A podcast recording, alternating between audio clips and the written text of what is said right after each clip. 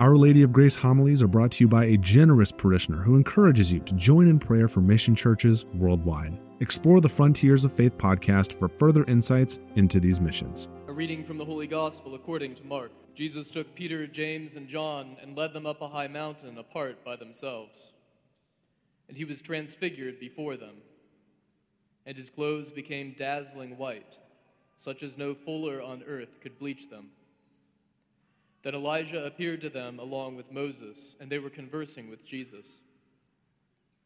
Then Peter said to Jesus in reply, Rabbi, it is good that we are here. Let us make three tents one for you, one for Moses, and one for Elijah.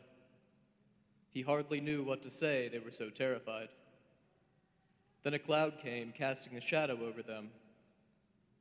From the cloud came a voice This is my beloved Son Listen to him. Suddenly, looking around, they no longer saw anyone but Jesus alone with them. As they were coming down from the mountain, he charged them not to relate what they had seen to anyone, except when the Son of Man had risen from the dead. So they kept the matter to themselves, questioning what rising from the dead meant, the gospel of the Lord. Our first reading from Genesis, the story of Abraham and Isaac, can be a reading that's a bit difficult for some people. Whereas we know by the end of the story, it was never God's intention that Abraham actually carry out what was asked of him. But it can still be a little disturbing, asking the question why would God even ask it in the first place? Why would Abraham say yes? Some of you may have heard this explanation before. In order to understand this, we have to understand the cultural context of the time and the context scripturally. Right at this point, Abraham only knows the one true God because he's appeared to him. This is the beginning of what we would call organized religion in terms of worship of the one true God. Nothing is written down yet. Abraham's really the first to experience this revelation. He knows nothing except what God has told him. When God gives him this command, it wouldn't have seemed that out of the ordinary to Abraham.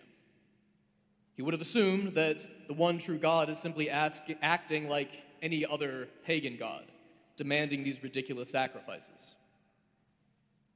So, we have here is a sort of teaching moment. Along with showing Abraham's obedience, this is a chance for the Lord to teach him that he is not like those other gods. It is a story about what kinds of sacrifice God does and does not ask of us. This gets interesting though if we compare this story to the New Testament. Let's take a look at John 3:16, right? Everybody's favorite Bible verse. It's actually a little disturbing if we compare it to the story from Genesis. Is that John 3:16, God so loved the world that he gave his only son. Right? This sounds like God the Father is doing exactly the very thing that he taught Abraham not to do. So, what gives? There's a key to unraveling this, understanding both of these. All right, here's the key. The key to understanding both of these passages is that the person making the sacrifice is not who you think it is. In the story of Abraham and Isaac, if you actually look at the timeline here, most people picture Isaac in the story as like a kid, a young boy. If you look at the timeline, we know that we know that Sarah died 30 years after giving birth to Isaac. We also know that Sarah died during this journey that Abraham and Isaac take. It tells us that Isaac was in his 30s at least. This gets cut out of the lectionary. If there's a place in this passage where Abraham puts the wood for the sacrifice on Isaac's shoulders, has him carry it. He does this because Isaac is the one who is strong enough to carry it. Abraham is not. He's an old man. Right, the point of this Isaac is a fully grown man with a free will of his own, and he is stronger than Abraham. He is the one, physically speaking, in a place of power in this. Isaac has a choice. It is within his power to leave, to walk away from this situation. But he makes the choice to stay. Abraham's not really the one offering the sacrifice in this story, at least not alone. Isaac offers the sacrifice. Isaac makes a gift of himself. Similarly, in the New Testament, Jesus says, I lay down my life freely, no one takes it from me. Like I said at the beginning, the story from Genesis is a story about what kinds of sacrifice God does and does not ask of us.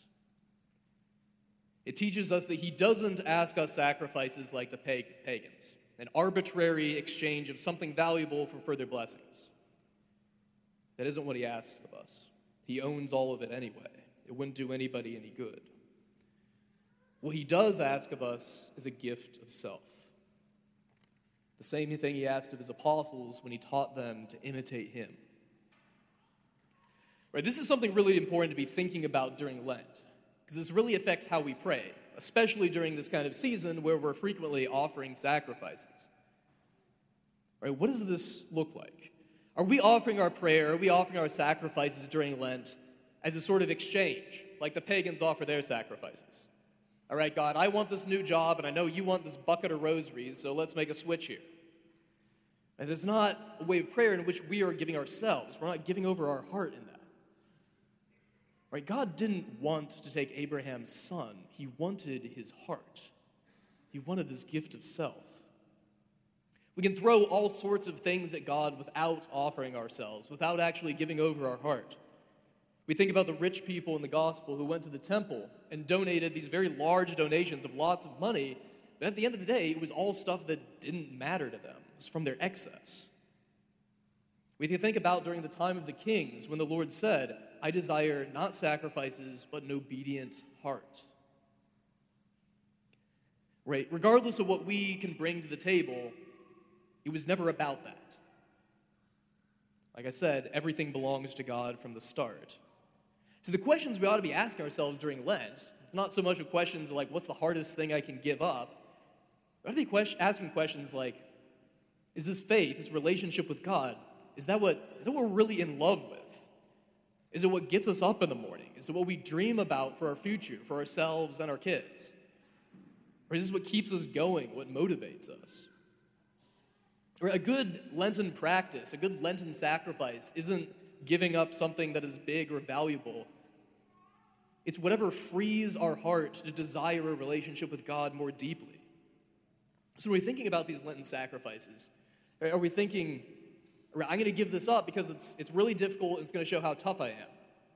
Or I'm going to give this up because it's something unhealthy and I want to be more fit? What we ought to be saying is, I'm going to give this up because this is something that threatens to capture my heart and draw it away from my truest love, from the one who loves me more than anyone else. This gift of self that God asks of us. Like He's asking a lot. That's true. In a way, He's asking everything. But if you think about it, right, it's no different than it was in the beginning. Right? To say He wants a gift of self is just to say He wants us. Right? Not what we have, not what we bring to the table, not all the stuff that we can give him. He wants us.